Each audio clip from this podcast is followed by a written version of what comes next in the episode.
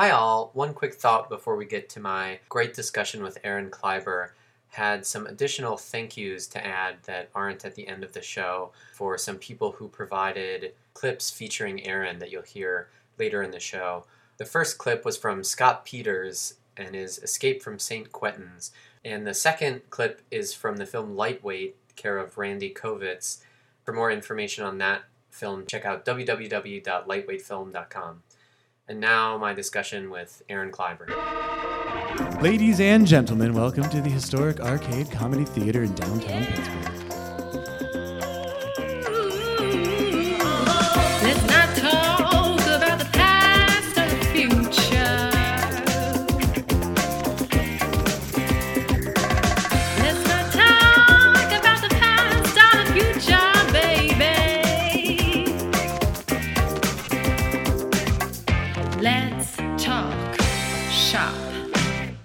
Welcome to the stage, Brian Gray. Uh, welcome to Talking Shop, the podcast where I, Brian Gray, dive into my guest relationship with their work to learn why they love to do what they do. Holding the Christmas mug tonight is Aaron Kleiber. Yeah. Uh, I first met Aaron at the Thursday night improv jam many years ago. Really? I did. Wow. I did. I, I saw you from afar, actually, before I met you. I knew you before that. Uh, no, no. I uh, Aaron's energy and enthusiasm always made him a joy to watch and a coveted teammate on the jam. Even if I didn't know him from other improv ventures, uh, he was a little busy making a living at stand up at the time. Since I've had the pleasure of seeing him perform, I was at the recording of your DVD set at the improv, a 70 minute set at the waterfront. I'm continually impressed at his enthusiasm and professionalism. This and- is tough to hear. and this him is being a funny guy. So normally, like, uh, I would come out after the intro, and then I'd introduce you, and you'd come out. But it just all takes so long, so we just have Yeah. everyone on stage. So I feel like, like I'm, you're backstage. I feel like I'm on an actor studio that I don't deserve. Uh, they like pulled somebody out of the audience. They were like, I think he did a couple things. Let's. Uh, I don't know where you uh, found Ladies it. and I don't know gentlemen, it is my great pleasure to introduce the unstoppable Aaron Kleiber. Thank you, Randy. Hey, Aaron. I see- Uh, good evening. Uh, thank you for having me. Thank you. Um, let's get right into Ukraine. I would. I was hoping you'd bring that up, Aaron. First and foremost, I want to just get right into it. Um, what What do you find funny? Oh boy. Uh, jeez. Um, jeez. Um, I, I, I, jeez. That's such a broad question. It is. Um, you don't have to have like a No, you I mean, broad uh, answer. It's it's weird, I guess. Uh, when you like being a stand-up, I guess it's very easy to reach a point where you find everything funny. you know, because like you, what you do is you try to find humor in every facet of life at all times because you're constantly trying to write material. You know what I mean? Yeah. Um, but I mean, also, but also, like I've always kind of been like that. I've always kind of made fun of everything, you know. So I've always kind of made uh, funny part of my life, you know. So you're talking about more just like every day you're walking around, you see something, you you you try to find the humor in in everyday things. Uh, I mean, yeah. I, I mean, I think a lot of comics do that. Yeah. I, I think just naturally. Um, and I was, you know, when I was when I was in like middle school and high school, I was like a jerk. So I would just make fun of everything, everything. Uh, you know, Would you? Uh, are- you? Do you look back on that? How do you look back on that? Well, uh, I look back. Actually, the one thing I noticed from like from being a quote funny person since I was younger, I I the one thing I take away from it is I saw the stages of being a funny person throughout like middle school and high school, and then through college, and then after college, and like being like a professional comedian.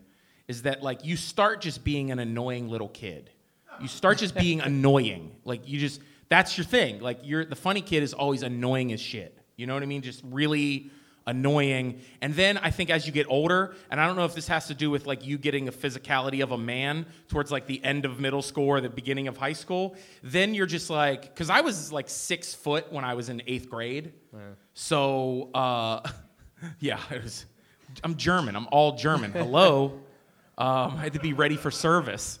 Um, I, I, but then like as, as I felt like you like grow up a little bit, then it just becomes like in high school, you just become obnoxious. Like around eighth or ninth grade, then I was obnoxious. I wasn't just annoying. I was obnoxious. And then I guess towards the end of high school, especially my senior year, I think I there I saw that little mix of being obnoxious and f- and, and trying to be funny and finding moments of funny.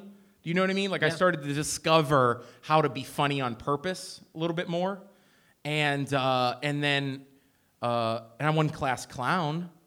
Um, Congratulations. congratulations. Uh, so, uh, not to uh, pull that back, but so when you, so I get finding humor in everyday things, but like now that you you do spend more of your your day, your you know your life on comedy, like I think that is very noble, but. uh, Like I don't think you mean that you watch, you know, Two and a Half Men and Nope. roll on the floor laughing. Nope. Um, so, so when you look at, I guess, more um, uh, standard, something given in the package of comedy, like, Yeah.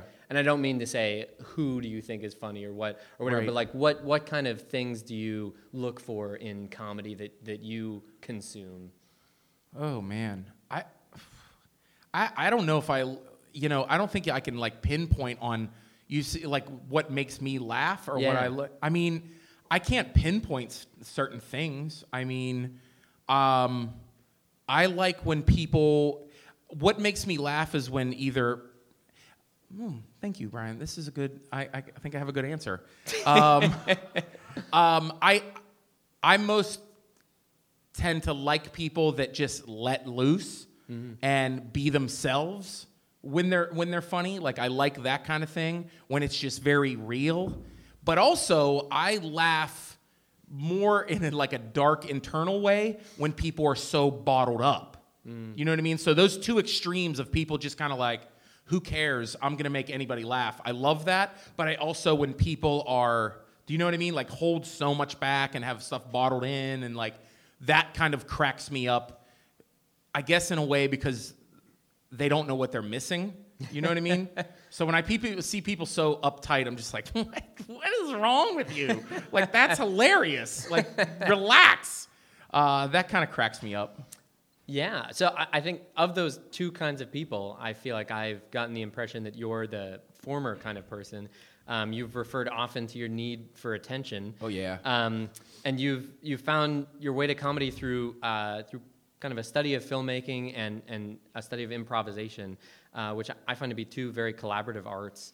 Um, do you think of yourself as a as a more collaborative performer or as a more selfish attention grabbing performer? Um, Not in a negative way. No, no, no, no, no. That's no. That's a good question because I think that um, I have, I have, I have. I mean, I am always collaborative, but I don't think I learned how to really be that intentionally until I started like really understanding improv.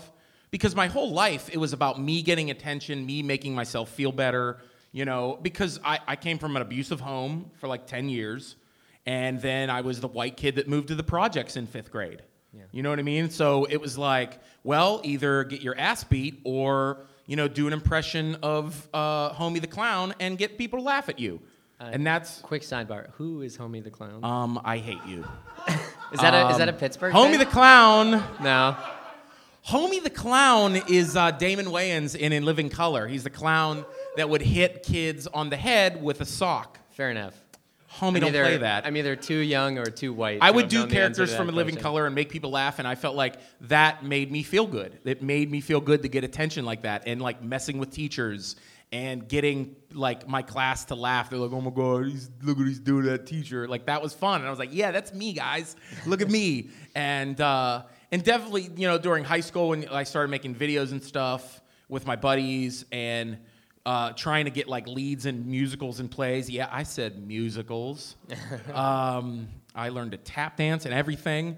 Uh, it was like it really was getting that attention, like feeding that you know attention and making myself feel better. But until like I really started doing like my senior year of high school, or no, my I think it was like somewhere in my junior year of high school, I started going to Friday night improvs at Pitt uh, here in Pittsburgh, and uh, you know I went through my senior year. I my whole first year of college, I was at film school, and uh, it, that was that was pretty collaborative because at that time, my friend and I, Chris Prexta, we did movies together. You know, we we've always done that, so that part was collaborative. But I was still kind of that selfish person that was always like any film I was doing or any little movie or video I was doing, I was kind of like the center of attention, and I was like the comic relief. So um, until I really started um, working with a team and um, and I started doing like uh, I, I did these church camps for years. Yeah.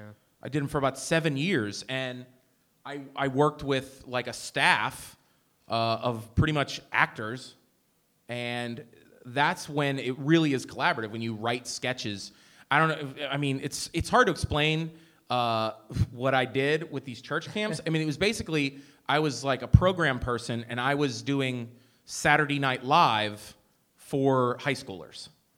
And so we would go, you know, they would have retreats on weekends and then for like six weeks in the summer. And we would write different sketches for every weekend. And then there were week long ones in the summertime. And we would do reoccurring characters and do like a show every night, sometimes two a day. And it was just, it was straight up Saturday Night Live with a cast of like five or six people. And I did that for seven years.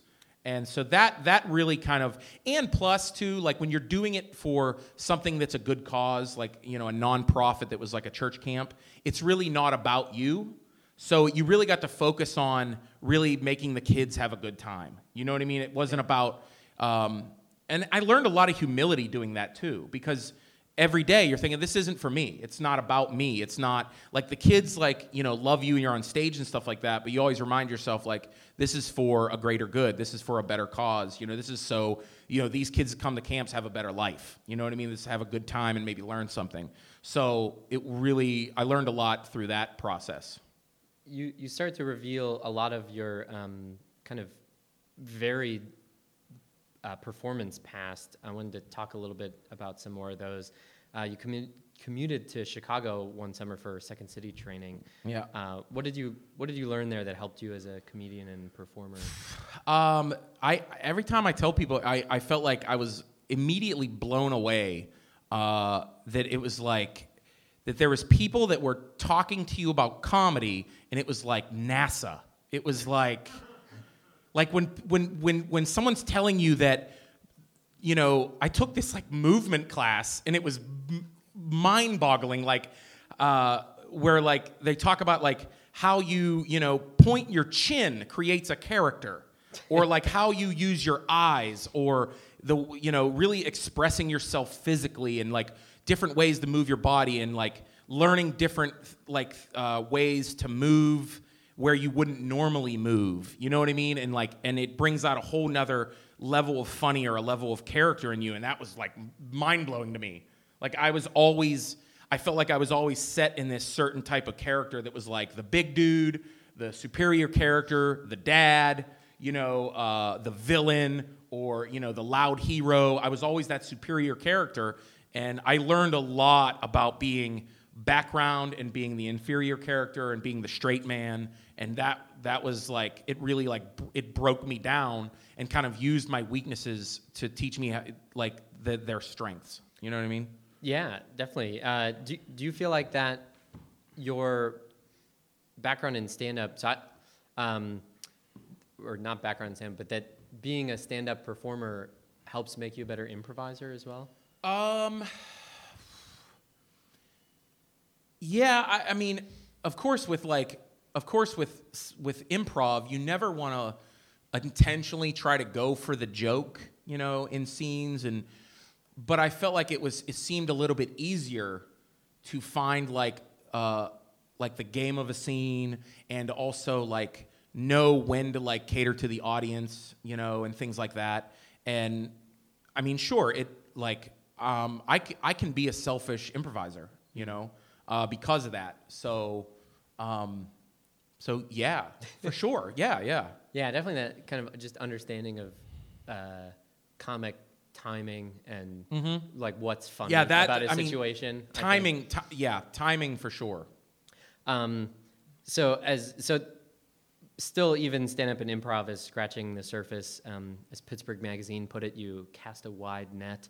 Uh, so you're a stand up comedian, improviser, actor, I'm a shrimper. writer, producer, uh, father, uh, to top it all off. That goes with producer. See how I find the joke? Stupid. I'm an idiot. Uh, so, in all of those lives of yours, um, where do you feel the most comfortable? Um, or do you just like Um, playing that field? Do you- well, I mean, I have to say, father. You threw that in there. Uh, Yeah, maybe that was uh, just to tell the Um, people at home what all you do. But yeah, mo- more uh, of all the performance stuff you do. um, I you know, I do think that um, the most like like kind of the art form that I mess with. I actually feel more. I feel most comfortable doing improv uh, because most of the times that I've done improv, I've done it with people, which I mean, obviously is the way it's supposed to be done. Is like with people that you know, that you work with, and that you know each other's strengths and weaknesses, and so. I'm very comfortable doing improv with you know some of my friends that you know that that have founded arcade that I go way back with, and there's performers that I go way back with that like you know for me to get on a stage with you know you know Abby Fudor or John Feitner, that's as comfortable as it gets. Like I'm like oh okay, like I know what's gonna happen. I know you know um, we don't know what's gonna happen, but fourth wall You're revealing Um, our secrets. no, I. But you, you know, and, and plus with with improv, especially when you know your team, you have a team. Yeah. You know what I mean? And it's super comfortable. And I've always said too, people are like, oh, I don't know how you do stand up, and I was, you know, or people say, well, I don't know how you do improv, and and I say I'd much rather. I'm much more comfortable doing improv, not knowing what I'm going to say, than stand up. Because with improv you have a team uh, you know people can you know your team will back you up when you're not you know feeling you know great or you're not feeling a scene. You know you always have a team there for you. With stand up not only are you by yourself you're putting out personal scenes quote. You know what i mean? Like you're you're putting out more personal material. You know, if I'm like Gary who runs the steel mill in a scene, that's the, who cares who I am? Who cares what I'm giving? But when I'm sitting here telling a joke about like my wife and kids, you know, that's that's not as comfortable, you know? And I don't and I don't think I'm like I could never I don't I don't know when I'd be at a point where I'm saying I'm I'm being I'm comfortable on stage doing stand up because I'm you know, I'm I'm barely, you know, into stand up, you know, and so I'm constantly learning and it's I feel like every time I go on stage I'm like pulling a roulette lever. Like I'm like, well, let's see if it lands on sevens. I don't know. you know, like you just kind of roll it and just see what happens. Like hopefully Yeah. I get snake eyes. I don't, you know, um, because you ne- cause you really ne- stand up is so unpredictable that it's very uncomfortable. It's like I have anxiety from it because you don't you have no idea. You could see a crowd walk into a room and you're like, "Oh, look, this is all, you know, I've seen myself like, "Oh, this is all baby boomers. Oh my gosh. Oh, I'm going to do all all marriage and kids materials, crush." And then I'm up there like really working for it. I'm like, "Damn, like this is not it's never what you expect." Yeah.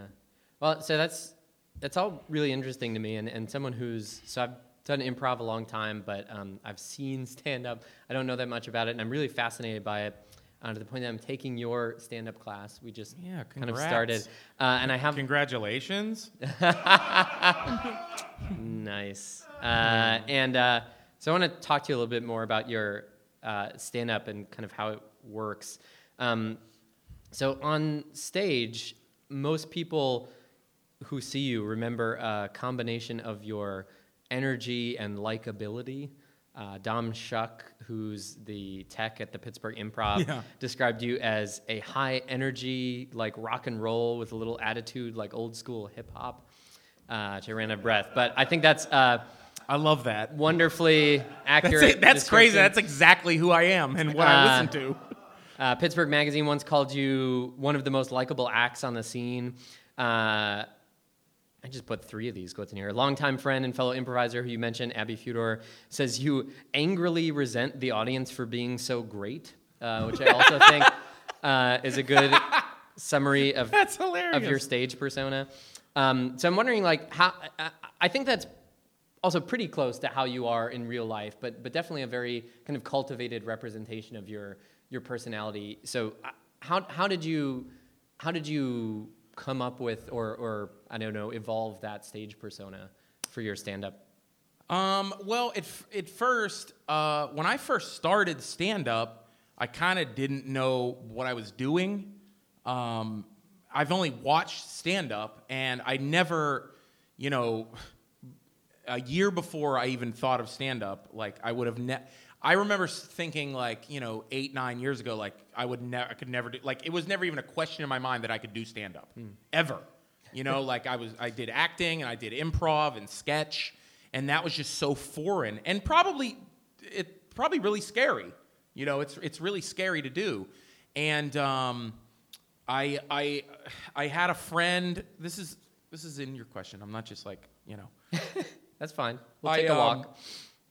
I I had a friend who was like a headline comic who saw me. I was doing like a bunch of improv shows on the Gateway Clipper on the riverboat. I was doing like Whose Line and like a Tony and Tina's thing called uh, Dinner with the Godfather and like, and so my this this friend he came and saw me do like a Whose Line show, and he was like, "You should do stand up." And I'm like, "Oh, that's funny because I've written some jokes. Like I've been writing some jokes just for fun, you know, just writing some jokes." And he's like, "Well, um, you know, uh, in like two weeks, uh, I'm home for a couple weeks because he visits Pittsburgh over the holidays. He's like, "Yeah, um, I'm headlining, and you should come to a guest set." I don't even know what a guest set is. I'm like, what do you mean? Like you interview me? Like I, he's like, yeah, just come do five minutes. I'm like, five minutes of what? Like jokes? He's like, yeah. And I'm like, dude, um, I am. I've never done stand up. And he's like, dude. He goes, you're an improviser. He's like, I've seen you. If you've written anything, just come do it. And I was like, okay. So I went and did five minutes. The funniest part about that to me is that that seems like such the opposite opinion that I normally get from stand-ups. Oh, like you're an improviser, you don't know what it's like to do stand-up, which I think is No. accurate. Um, but that's cool yeah. that he, Uh, he was so like kind of welcoming. Yeah, You just I thought mean, you were funny, yeah. Sure, and but I when I did it, I I remember thinking that, um, man, that does not feel very comfortable. My first five minute set, I was like, who am I? You know, Yeah. and I was like almost doing an impression of a casino comedian or a cruise ship comedian. You know, like like um, like one of the first joke I ever wrote was about uh, if Jesus was fat, how the Bible would be different. Nice. Yeah, classic. In fact, there's a lot of possibility there. Yeah, it- it's it wasn't too bad. I, I I got some laughs for a good year and a half with that. uh, but but like, and I was like, you know, wouldn't it be crazy if Jesus was fat? In the Bible, like it was really like, and I was like, "All right, guys, after you play some slots, I'll be here again at eleven for the Dirty Show." Like I really felt like that. Like I was, I remember thinking like, I'm, I'm, I'm, I feel like I'm reading my jokes as a game show host. It was really weird. But the dude that was running the place, it was Corner Cafe, uh, and they were like running a real comedy room then. It was almost like a like a B room. It was, I mean, they had decent headliners there, and the guy was Frank Nicotero. Uh, uh, whatever he, you know, he hosted like Street Smarts and a bunch of TV shows and stuff like that. He's played here, right? Yeah, he's headlined at Arcade. Yeah, and um, and the dude that was running the place, he was like, "Hey, why don't you come back next week and work on some stuff again?" And I was like, "No." I told him no. I was like, "No." I just no. I didn't. I didn't go. I was just like, "Nope, not gonna do it." But then I was thinking, I go, you know, I want to figure this out. I want to figure this out. And then it was like during during like um, the spring of like because I did that December 29th, 2008. That was my first set I ever did. And during the spring of like 2009, I like played around and I went to open mic maybe I think four or five times to try some stuff out. And then um, I got two like first two like decent movie roles right in like the spring summer of 2009 so i really wasn't thinking about stand up at all. And um and i i worked on a movie with bryan callen you know from mad tv and we we're we're you know goofy dudes funny guys. And um we talked about uh, stand up. And I was like, yeah, I'm messing with stand up. And his whole background is in improv and like acting.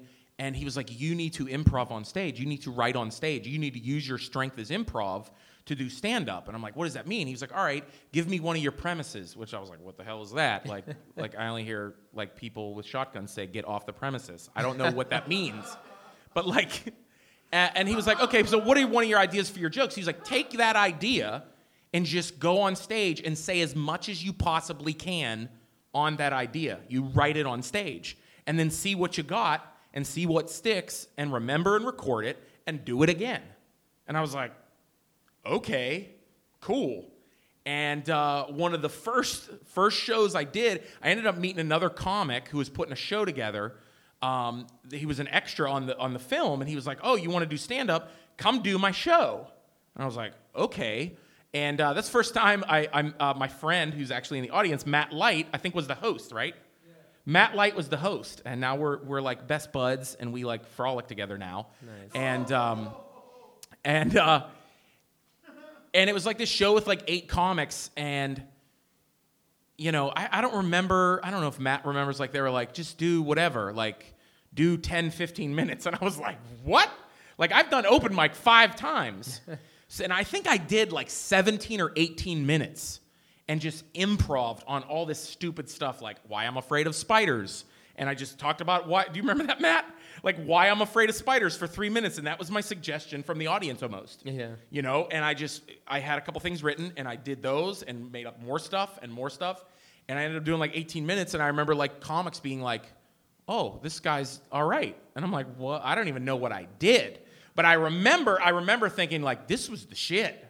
I was like, there were people laughing, and I was kind of doing stand up, but kind of doing improv. So that was that evolution where I kind of like started writing on stage a lot and figuring that using my strength in improv and just kind of you know improvising on stage with some stand up ideas that ended up starting to work for me. Yeah. So if uh, if you're doing more writing on stage and improvising this the kind of premises as you go, uh, is it fair to say that that that persona just sort of developed like is just close to your personality? Um, no, at first, I honestly, I honestly, when I first started, i i reverted almost back to what I did in middle school to make friends in my urban high school was to act black.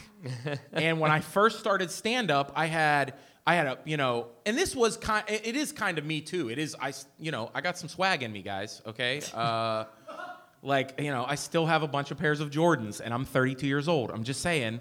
Uh, but when I started, like, I was wearing, you know, Jordans and a backwards Kangol hat and and I was yeah, and I was much I was a little more urban and I think when I first started uh, it was comfortable for me because I was almost being a version of myself.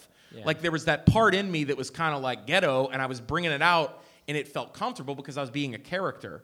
And you know, I was doing stand up maybe seven or eight months, and I got work at the improv, or or no, I started I started getting guest sets, and I was doing guest sets for like urban comics, black comics, and I was like, well, uh, I'm just gonna do like I'm just gonna be as ghetto as possible, which. You know, and I and th- I reached a point where I was like, I don't want to do that because number one, I think it's kind of like messed up and racist mm-hmm. that I'm like being a character. Do you know? I don't know if that makes any sense. Yeah. Like I just felt like it was being dishonest. Like this is not 100% who I am. It's a percentage of me and it started to evolve in a way where I was like I want to be the right levels of who I am and then just turn those up a little bit. Does that make sense? It does. Um, Uh, I, so we're running out of time. I know. and you have that. 9 cards left. Uh, oh, I have a lot more than nine cards left. Um, but I want to get. power. Let's power. I want to get a couple things in. I'm deep, and then we'll dude. a I'm deep. We're fine.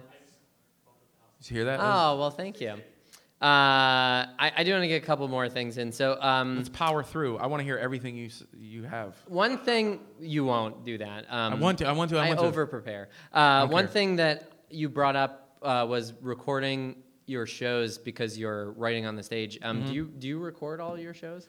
Um, I record my shows when I want to, when I, I did. I did well. Okay, when I first started, I mean, you didn't have iPhones where you could just take your iPhone and put it on stage. So I always had a notebook and like my my really good friend that I came up with, like literally the same like time I started stand up, my buddy Danny Palumbo started too. So we were at every single mic together and we kind of like uh, conversed with each other after every set, like, oh, you said this thing, make sure you remember that. And I just kind of kept a small notebook and just wrote down little tags that I wrote at that time.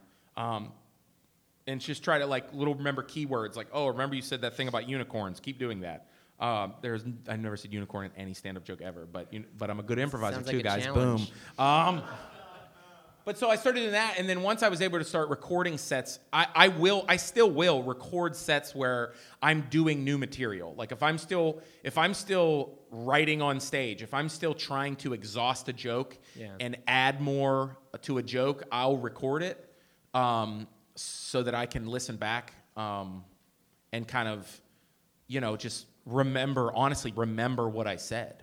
Um, I, I'm also really interested to try to get a little bit deeper into the the writing process. So, so I, I get that. and Eh, not deep there. I, well, I get that you improvise on stage, um, but I want to see like kind of how a joke evolves. So I thought maybe we could try to pick one of your jokes or stories, or possibly come up with a new one if this is hard to do. But like, so say take something that's in your act now or something you do. And maybe you could say like, here's where it ended up, and here's where it started from, and maybe we could talk like Okay, how um, it evolved to there. Okay, so um, I used to I used to do a joke uh, that that people re- actually people ask for sometimes at the Pittsburgh Improv. They're like, "Why didn't you do the Brett joke?" Uh, and I started talking about. Um, Matt's laughing. He's like, "Oh, that's stupid joke." Um, I started talking about how. Um, how my my grandmother once said that the name Aaron is weak. and I was like I, I was like, "Oh, and I kind of like like joked with my grandma like I need a tougher name." And so I remember making a joke one time to like friends uh, about like how some people have names that sound like swear words, you know? Right. And so I kind of took that on stage saying like I need a name that sounds like a swear word. So it was like Brett or Clint or Kurt. So I say like I'm gonna Brett on your Clint, you Kurt. Like you know what I mean? Like you're like, what'd you just say to me? So dumb. Um, and when you tell your jokes in this context, it's so stupid. It's Right. like I hate it. I hate it. But then like as I go on stage, like that was the premise I had. Right. But then I go on stage, I was probably at like the Moose or something, and I started thinking like, well, you know, I picked the name Brett as like a badass name. Like maybe I should be named Brett. And then when I'm on stage, I just started naming badass Bretts. You know what I mean? So I'm like, how about like, you know, Brett Keisel and his beard? Like, you know, because I'm, you know, I'm in a Pittsburgh open mic. You know, I'm like, or like um, Bret Michaels, you know, and then, and, you know, so I started adding people, and then I just started talking about what makes them badass. So it's like every time I did that joke, I would add stuff that makes them badass to match their name, Brett, you know? And, and then I came up with Brett Favre. And so that you and so when I when I do that, you know, you know, maybe one time I said Brett Favre, and then I added Bret Michaels, you know, and then I added, you know, uh, you know, usually I, I mean, I ended up doing Brett Favre and Bret Michaels, obviously because Brett Keisel's a local football player. So like eventually, once I do it over and over again, I know that Bret Michaels isn't as funny as Brett Favre. So I would do Bret Michaels first, and that's the kind of stuff you listen to over and over when you practice it. You kind of reorder your joke and find the punchlines, and then when you name the couple things that what makes Bret Michaels badass, you ki- I kind of reorder those, you know, to where it's like it's an escalating laugh. Like these are the three things that make Bret Michaels badass, and the third one is the funniest out of the three. It's so formulaic, and you don't realize that, but it's just kind of, you know, how, how I how I did it. And then like you know, Brett Favre ended up being crazier, and then there's like an end of the joke. There's an end of the joke that it, that's improvised when like when you're on stage and you're just kind of letting loose. You just kind of you know like an improv. You just let go and let it you know just let it happen. Just let go and let God. You know what I mean?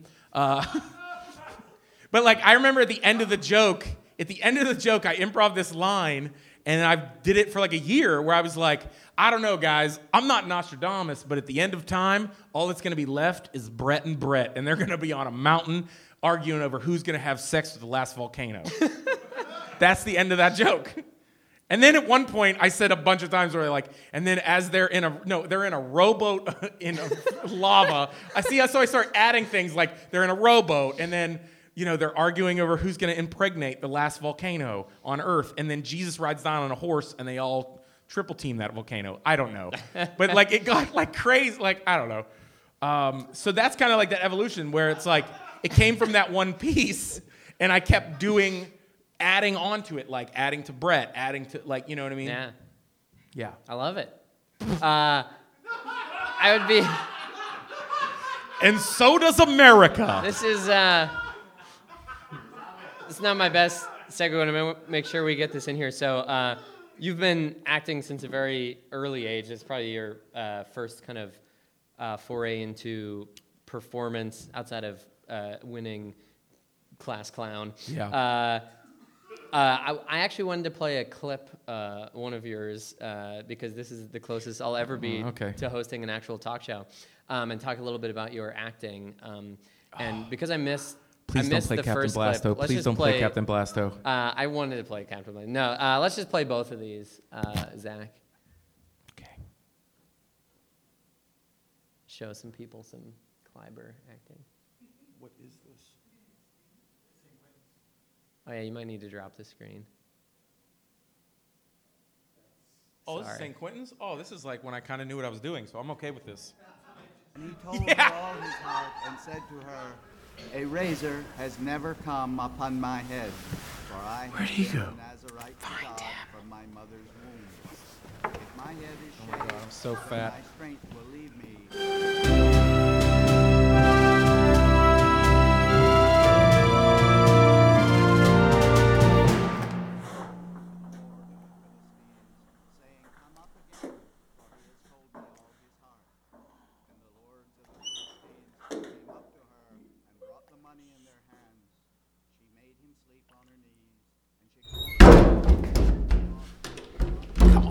Playing around. Open up. I'm gonna count to three. Okay? One, two, okay, three. Come on, Danny. Just let me out of here. I, I was a college wrestler. I will break this tiny door down if I have to. You don't, you don't know what you're dealing with, mister. Are you serious? Oh, that's it. I'm gonna, if I can climb over here. You're lucky these are higher than how high I am.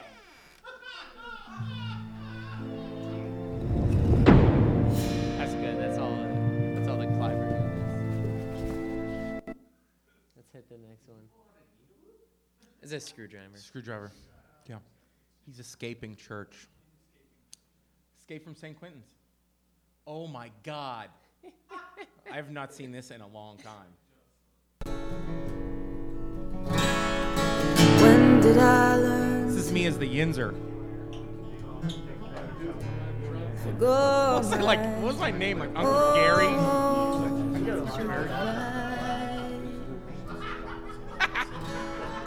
There she goes again, drifting off in the ionosphere. Earth to Bitsy. Come in, Bitsy, Bitsy. Over.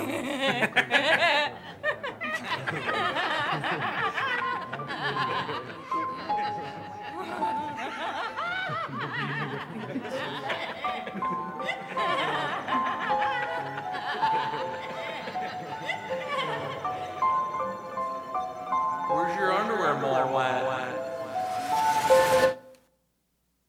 Oh, that was Nice. that was deep. Um, That was a good uh, breath of my acting. That was. Uh, it was. Uh, hmm. It's good. so, uh, have you had any acting training? Is it just from growing up and doing that stuff and performance and so forth, or you know, like how do you? Nope. uh, Uh, nope.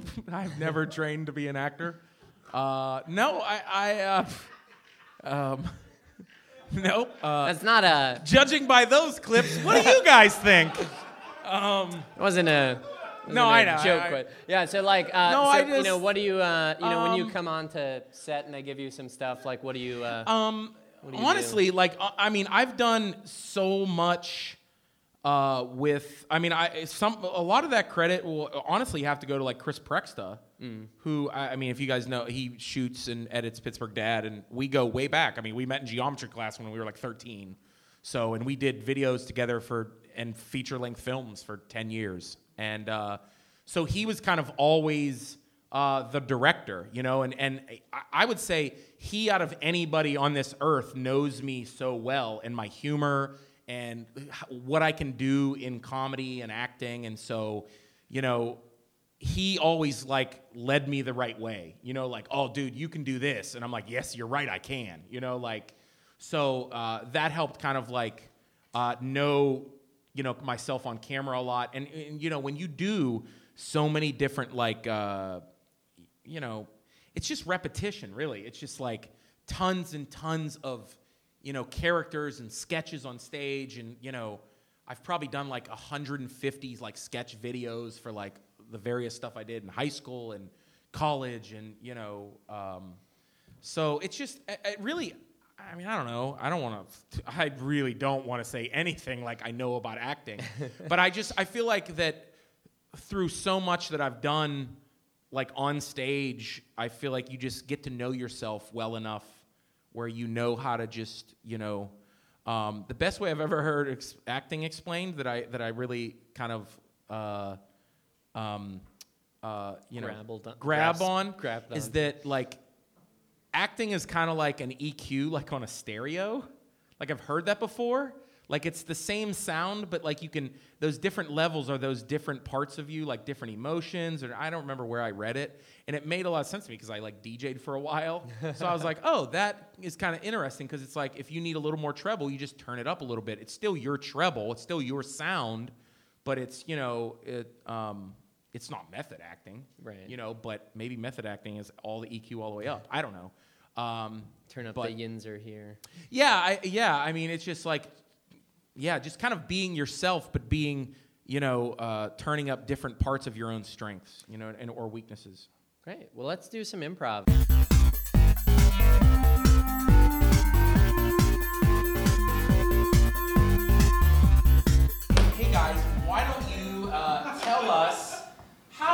Know each other? Pro wrestlers. Pro wrestler. Okay. Done. And uh, where are we at? Somewhere that would fit on the stage. I'm gonna, in case we need them, I'm gonna grab these so we don't have to use those giant chairs. Okay. We are pro wrestlers at Giant Eagle.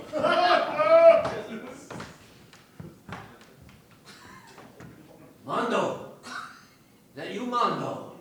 Oh, bulktastic.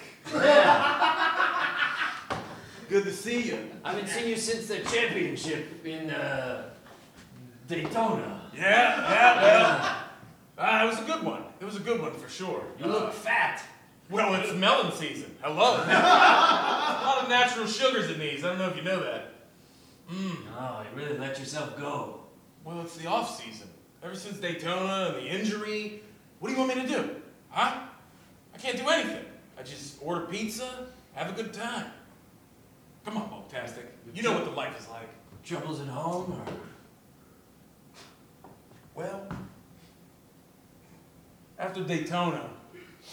Oh, that was a hard loss. Oh, Daytona.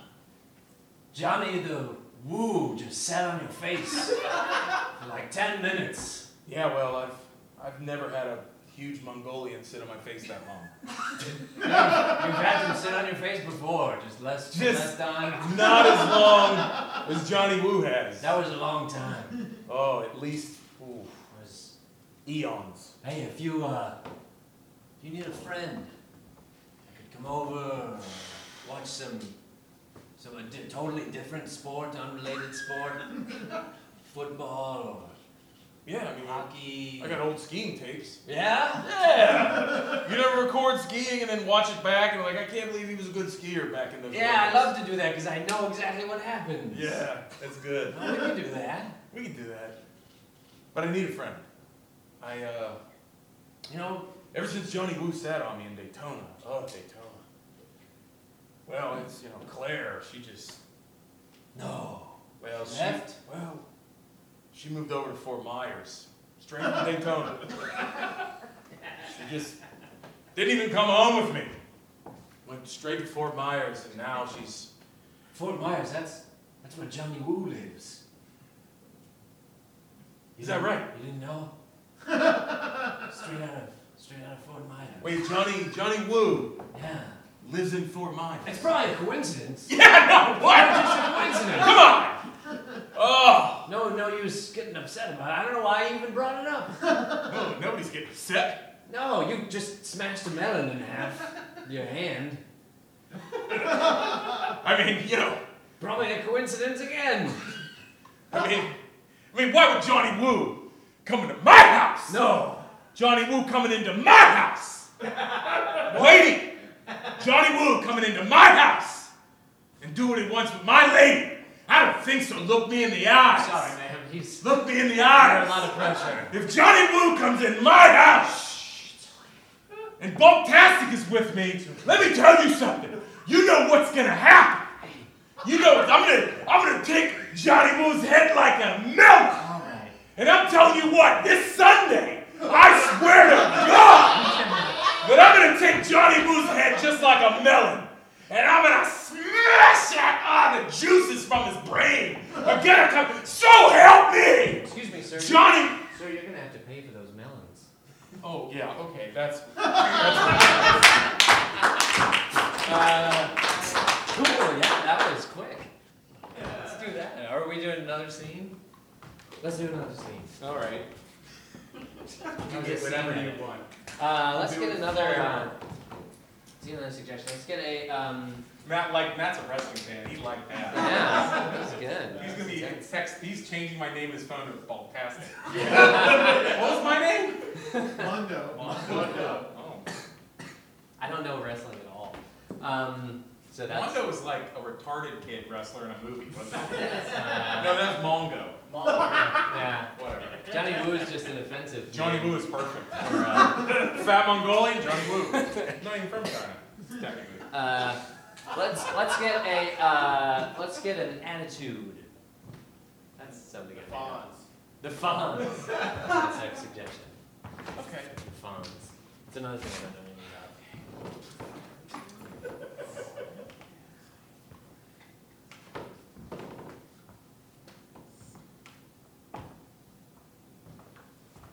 Excuse me, I uh, uh, Mr. Mr. Fonz. Yeah. I,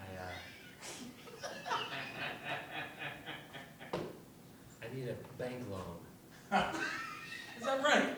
Yeah. You come to the right place. I'll, uh, can I have a seat or? Just mill around wherever you want. Okay. I don't watch Happy Days. I don't, I don't watch Happy Days. I just need a bank loan. Boom! There you go. Huh? Okay. I feel like I should. Do what you want. Just Uh, hey, hey, did you just let that guy leave with a with a bank loan? what's the problem? He's a good guy. You don't know that. Come on. You didn't get any credentials from him. I got credentials. I looked him in the eyes, and I knew it. I didn't even have to shake his hand. Look at him walking away. Look at that walk. God, I wish I had a walk like that. You know what? I would reprimand you, but you've had startlingly good numbers. Have been the highest of any teller at this entire branch office. Come here.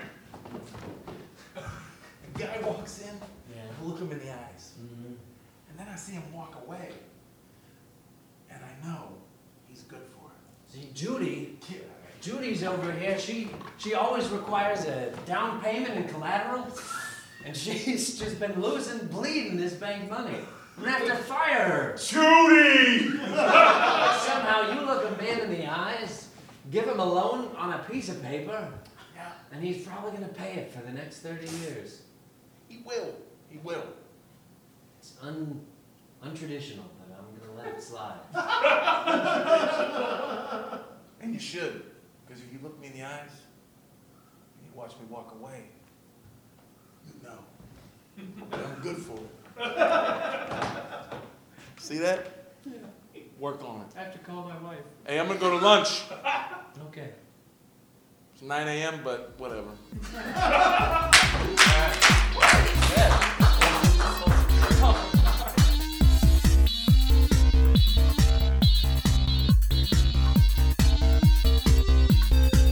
So how was that for you? Was that fun? Yeah, it's fun. I, it's fun. It's always fun being different people. It's a blast. I do like that as well. Yeah, it's fun. I, I It's- enjoyed it.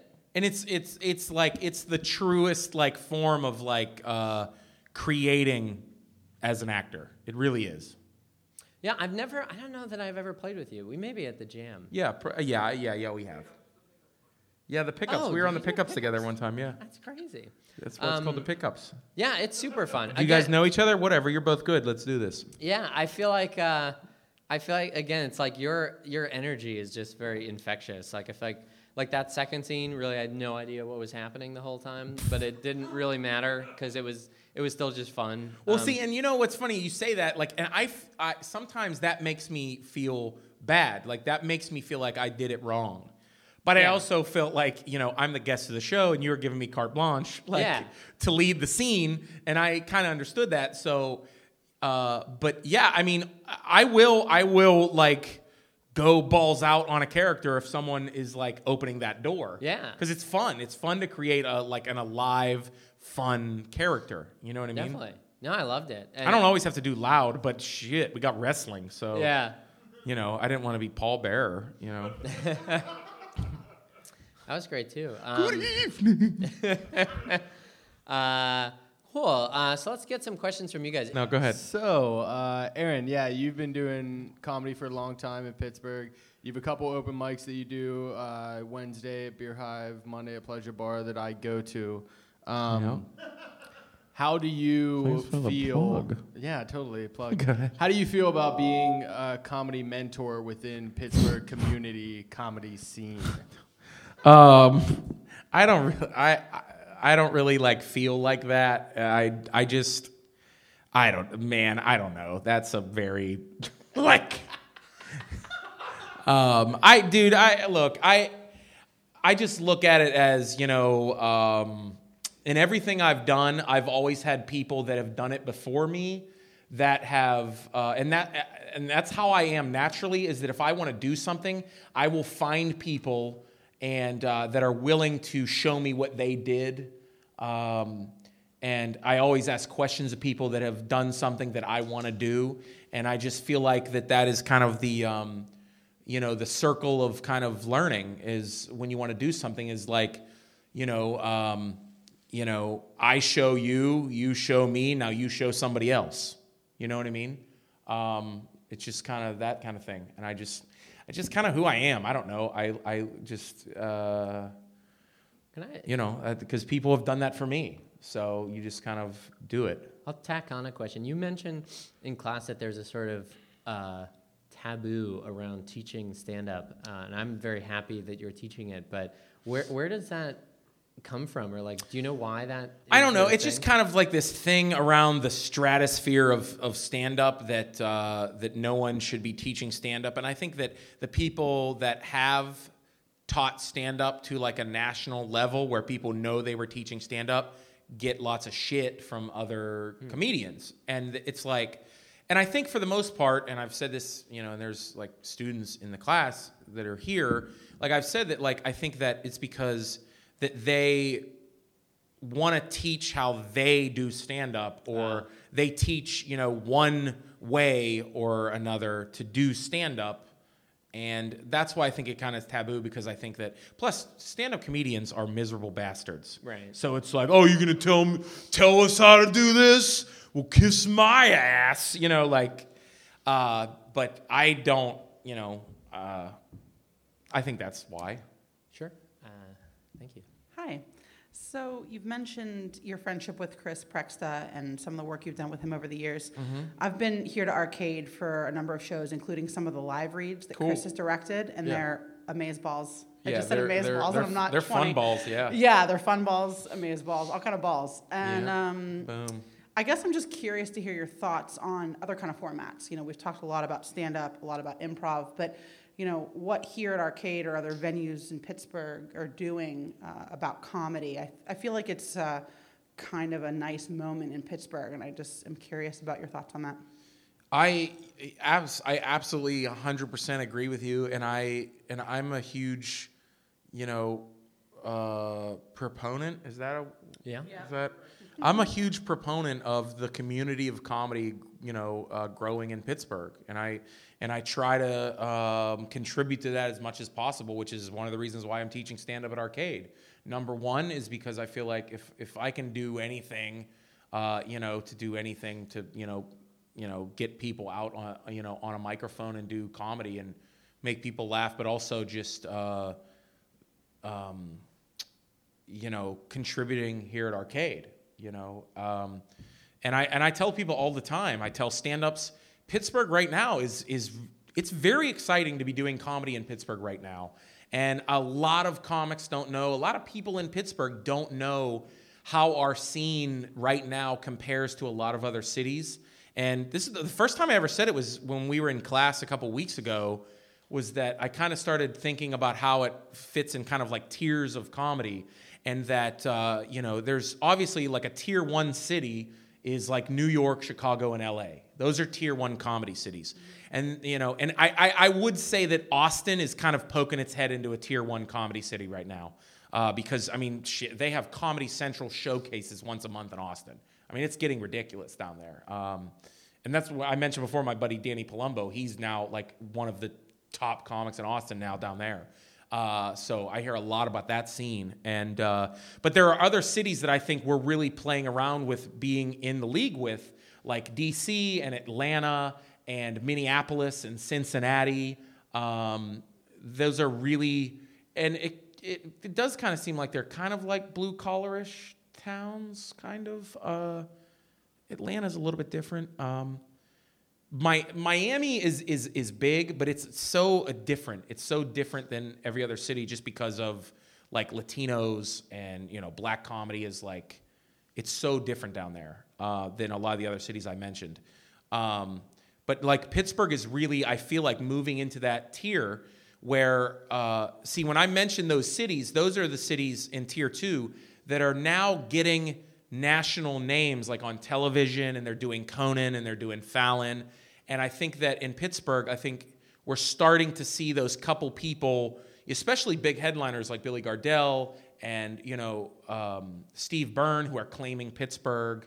And then you you know when you know guys like you know Bill Crawford, who has who's done a lot of national things, and you know Tim Diamond in New York, and you know and i'm doing a couple things and you know i'm traveling around and doing did some tv and so like i think that's the beginning of seeing the fruits of what's been going on here for the last five years i think since like comedy has really taken off and uh, so we're you know you want to see fruit and we're seeing fruit of that you know And two thirds of the cities you mentioned that I think of have really decent or growing com- uh, improv scenes as well. yeah oh absolutely at least like comedy sports Yeah, for sure yeah probably in all of them. mm-hmm. Um, any other questions for Aaron before we wrap up?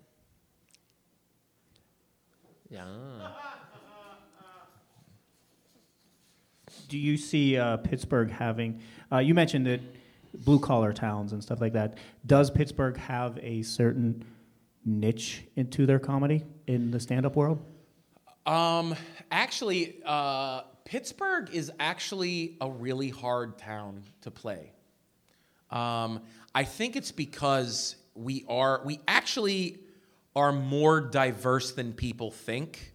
Um, I think we have so many different cultures here. Now people are like, "What are you talking about? We have no Asians." Like, well, we do.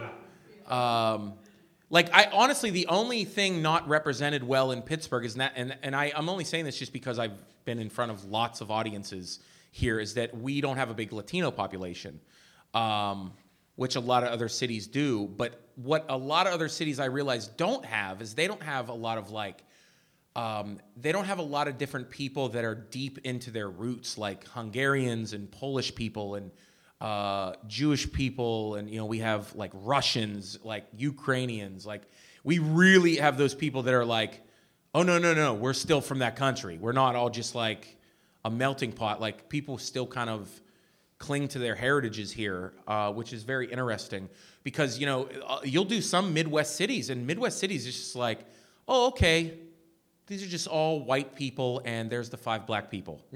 You know what i mean? Like really. Yeah. um, um, but there are cities that are are definitely getting more diverse you know?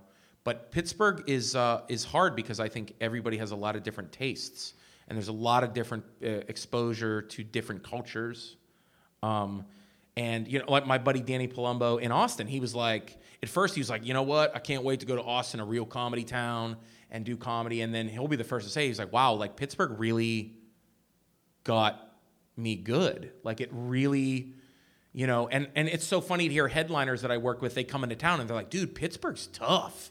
And I just someone just recently told me they're like, dude, coming up in Pittsburgh is really like great for you because this is a tough town. And I never really saw it that way until I heard outsiders' opinions how diverse the audiences are. So it makes it a tougher room because it's like, you know, you can't do.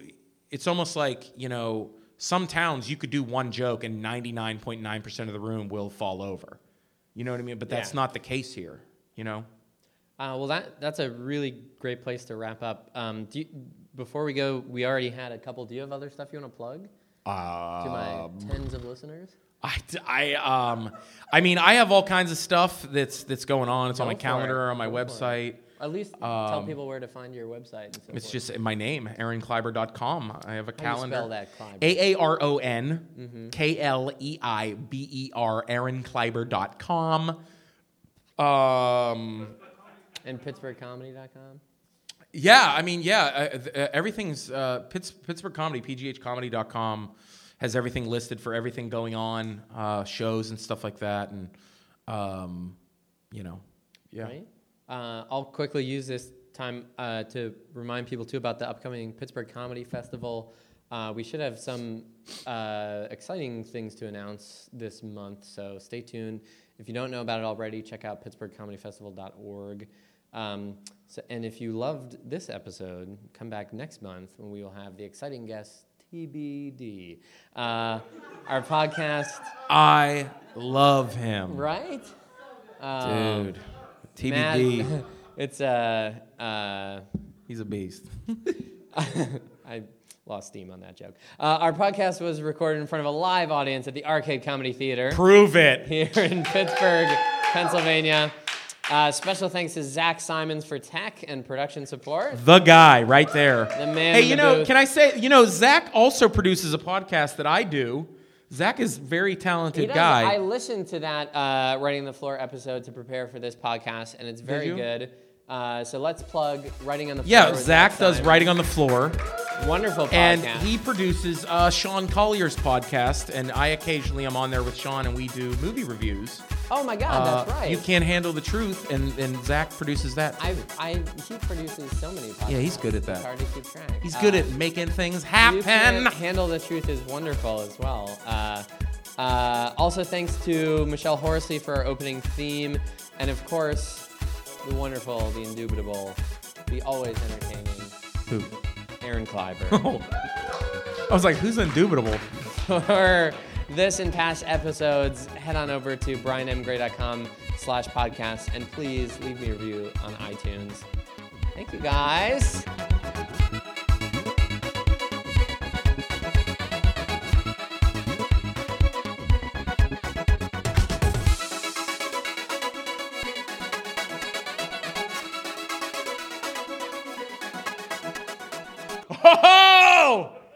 Goy, flyable boy. Oh, look who has the cards now. We don't really, So, we don't really Brian- need them. I just wanted some drink. Brian, you've played to 30 people and 2,000 people. what do you do differently for these audiences? It's going to be a nice long pause while the screen drops. And you'll slowly. Anybody need a beer, guys? Slowly see the details reveal. yeah, yeah. This is Dollop. Yeah.